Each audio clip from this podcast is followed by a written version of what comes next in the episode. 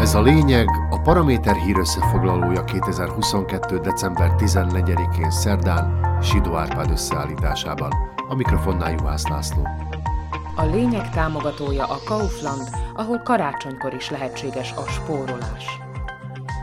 Még egy napot kell kibírni, aztán már tényleg dönthetne csütörtökön a szlovák parlament arról, hogy mi legyen ezzel a több sebből vérző Heger kormányjal. Hétfőn is gondolhattunk hasonlót, de aztán másnap, azaz kedden a törvényhozás kétnapos halasztást kért, hogy a képviselők még egyszer átvegyék a dolgokat, hogyan szavazzanak a végrehajtó hatalom ellen benyújtott bizalmatlanság indítványról.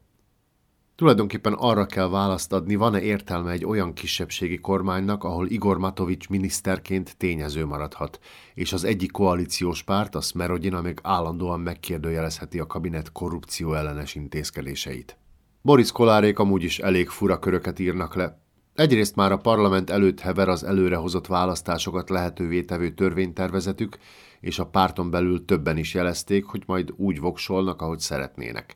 Ketten már ki is léptek a tömörülés frakciójából, hogy a Smerodinát ne lehessen hibáztatni a szavazásuk következményei miatt, és egy harmadik társuk meg egyenesen ultimátumot adott a pénzügyminiszternek. Adjon csak pénzt Matovics a mezőgazdasági tárcának, vagy megnézheti magát. Ugyanakkor a szintén a párthoz tartozó munkaügyi miniszter józanabb hangot üt meg, és az energiatámogatások kifizetésére helyezi a hangsúlyt. Milán Krányak észszerű megoldásnak tartja azt, ha a választási időszakot mondjuk szeptemberig rövidítenék le, cserébe azért, hogy a költségvetést elfogadják, és az állami támogatásokat meg kifizethessék.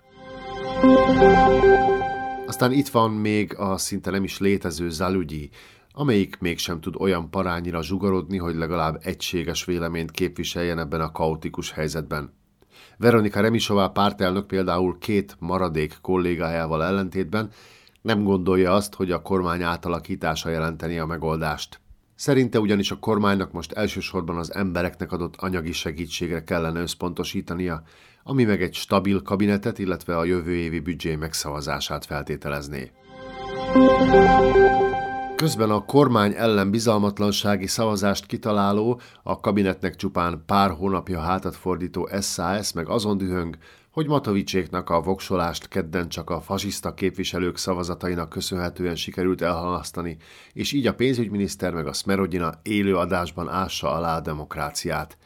Ezért mondják azt a liberálisok, hogy Edward Heger a jogállamiságot sodorja veszélybe azzal, hogy csendben tolerálja a hazardírozást a szélsőségesekkel. Emiatt Richard Szulikék hajthatatlannak mutatkoznak, ennek a kormánynak egészen egyszerűen mennie kell, csak utána lesz reális esély a helyzet megnyugtatására. Aztán szerda este kiderült, hogy Edward Heger azt fontolgatja, a kormány menesztéséről szóló csütörtöki parlamenti tárgyalás előtt egyszerűen benyújtja a lemondását. Ebben az lenne a ráció, hogy mivel fennáll annak a veszélye, hogy az Oljano, a Smerodina és a Zalugyi alkotta kabinet megbukik, ám ezzel a megelőző lépéssel több hatásköre maradna Hegeréknek. Egy lemondásban lévő kormány, legalábbis átmenetileg, ugyanis stabilabb lehetne, mint egy olyan kabinet, amelyel szemben a parlament bizalmatlanságot szavazott. Alapvető változás azonban az lenne, hogy az államfő bármikor másra bízhatná a kormányalakítást, és ragaszkodhatna ahhoz is, hogy egyes miniszterek ne legyenek újra a kormány tagjai. Vagy jöhet egy hivatalnok kormány, amelynek nem is kellene választott politikusokból állnia. Milyen szép is lenne az. De ehhez a sok önjelölt megmondó embernek jóval hátrébb kellene vonulnia, amire Szlovákiában alig ha számíthatunk. A pénzromlásra viszont annál inkább. Sajnos folytatódik a rekordméretű drágulás, 22 éve nem volt ilyen magas az infláció Szlovákiában, éves összevetésben a termékek és szolgáltatások árai 15%-nál is nagyobb mértékben emelkedtek novemberben. Erre a legnagyobb hatással a jelentősen emelkedő élelmiszerárak és lakhatási költségek vannak, beleértve a villamos energiát és a gázt. Közben meg felfelé kúsznak az energiaárak. A hideg időjárás ugyanis arra késztette az európai országokat, hogy a féltve őrzött tartalékokhoz nyúljanak, hogy növelni lehessen a villany, illetve gázfogyasztást. Hogy lesz-e elég energiahordozó ebben a téli időszakban, az időjárás mellett attól is függ, mennyire tudunk spórolni. Ez volt a lényeg 2022. december 14-én szerdán Sidó Árpád összeállításában.